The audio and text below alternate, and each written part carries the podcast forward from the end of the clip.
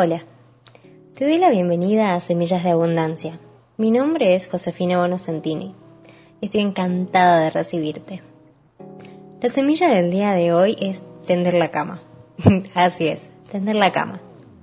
Vamos a ver por qué es tan importante una actividad que a algunos le puede parecer trivial o que no suma demasiado a nuestras vidas, pero es todo lo contrario. A mí no me gusta recomendar cosas que no haya probado, por lo tanto, me puse a prueba y llevo más de 2 meses tendiendo la cama sin falta todos los días.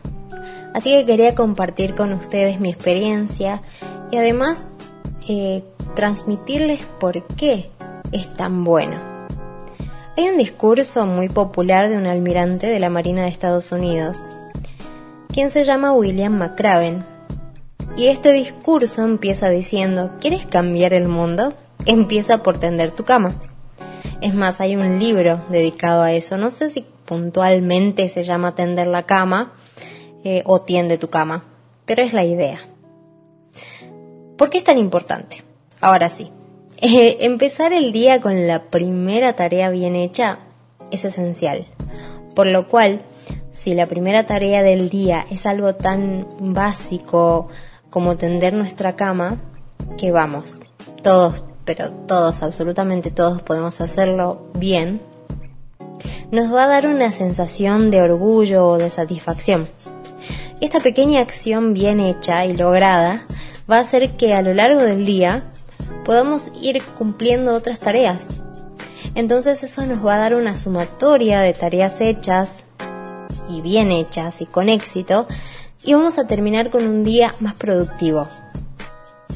Entonces ese sería el primer punto e importante punto, que es empezar con un éxito.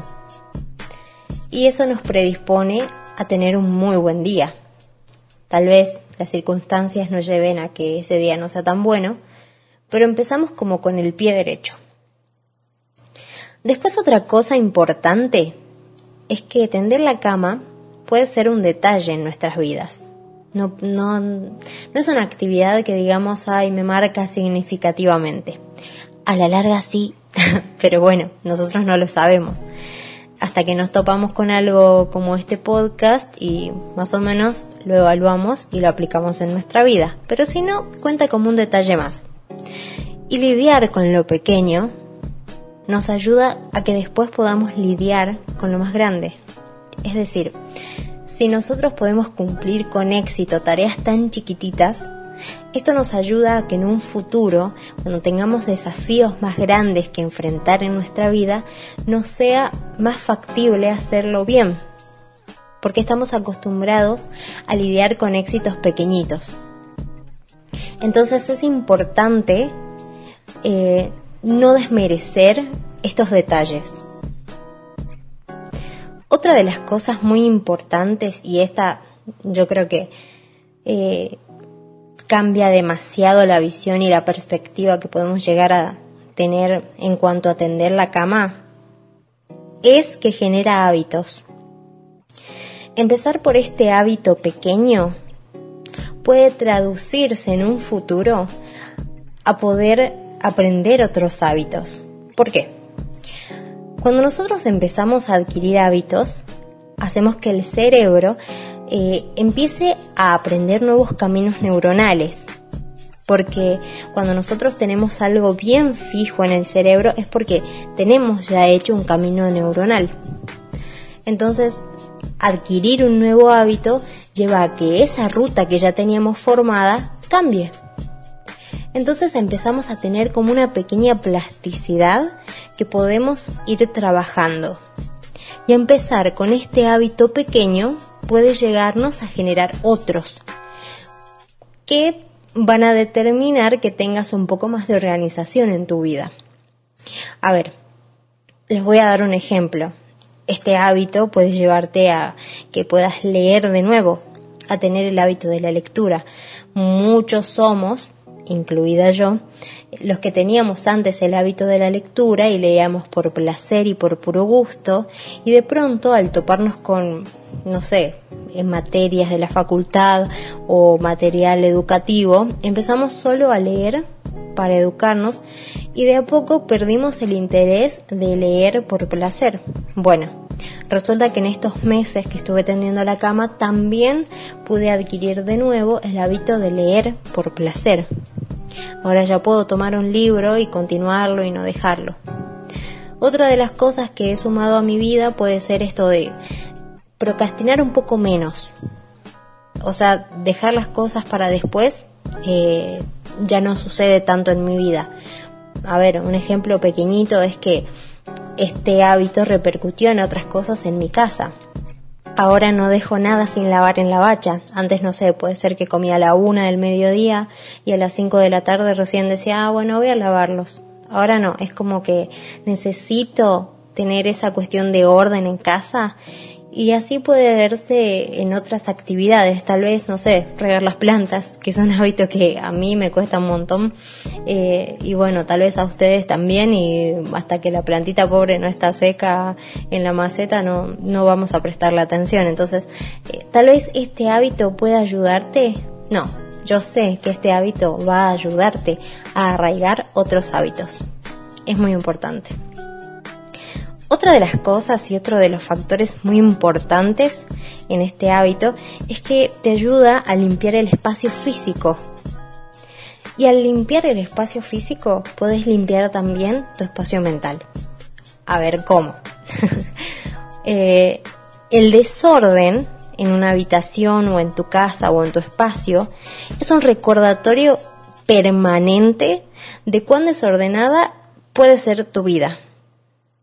Por el contrario, así como el estar en un ambiente desordenado puede darte estrés, el estar en un lugar ordenado puede transmitirte calma.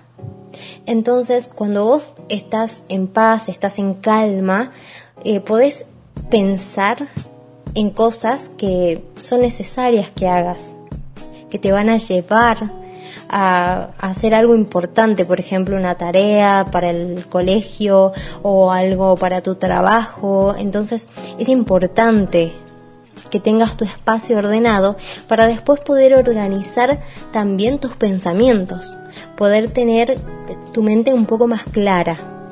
Así que te aconsejo que empieces por limpiar tus espacios si es que hay alguna tarea o alguna cosa que siempre estás dejando de lado, porque tal vez, aunque sea ya limpiando tu espacio y ordenando tu espacio, te motive a hacer eso que estás dejando de lado y que necesitas o querés realmente hacer. Otra de las cosas es que te prepara para aquello que no querés hacer. A ver, vamos a ser sinceros. ¿Cuántos de nosotros realmente tenemos ganas de empezar el día tendiendo la cama? O no sé, hay tareas que son realmente importantes hacer y que no tenemos ganas porque, a ver, es más lindo sentarse a ver una serie que hacer una tarea, un ensayo, la tesis, lo que fuere. Entonces, al empezar a hacer esto de tender la cama, ya te estás preparando y te estás predisponiendo a hacer aquellas cosas, aquellas tareas que te dan flojera, por decirlo de algún modo, que te cuestan trabajo empezar. Entonces empezás a tener esta actitud de vencer esa barrera y decir, no, yo sí puedo, yo sí quiero y yo sí tengo voluntad. Así que te predispone diferente. Otra de las cosas es que, por ejemplo, esa sensación que tenemos al llegar a un hotel y abrís la puerta y te das con esa habitación toda limpia, ordenada, con todo bien puesto, todo está precioso. Eso lo podés tener en casa. Podés tener y podés sentir la misma sensación al entrar en tu habitación. ¿Por qué no? Si lo que te transmite eso es el orden realmente. Entonces podés realmente llegar a ese mismo punto. Además, y esto lo dice clarísimo en su discurso William McRaven, es que volver de un mal día a una cama hecha no tiene precio. Y concuerdo totalmente. No es lo mismo volver a tu casa después de un mal día y ver tu cama, pero deshecha, a que volver y encontrarte con una cama limpia, con una cama ordenada, con una cama bien tendida. Por lo menos, sabes que a pesar del día malo, tenés una cama que está comodísima y está bien hecha esperándote. Y vas a poder tener un sueño más reparador. Y por último, una recomendación que tiene mucho más que ver con la cuestión de la salud física, es que sí, a ver, yo te digo, empecé el día tendiendo tu cama, pero no tan literal, es decir, podés tomarte un tiempo en el que te higienizás o en el que te haces tu desayuno, abrís la cama, dejas que se ventile, que le dé la luz del sol para que eso mate a los ácaros y después la tendés, para que no te den alergias. Así que bueno, son pautas muy fundamentales que me gustaría que apliques a tu vida, que te des esa oportunidad de hacerlo, aunque sea que lo pruebes. Y después me contás. Me podés encontrar en Instagram como Coach Josefina Bonocentini y espero que nos volvamos a encontrar en otro Semillas de Abundancia. Gracias por tu tiempo, gracias por estar del otro lado.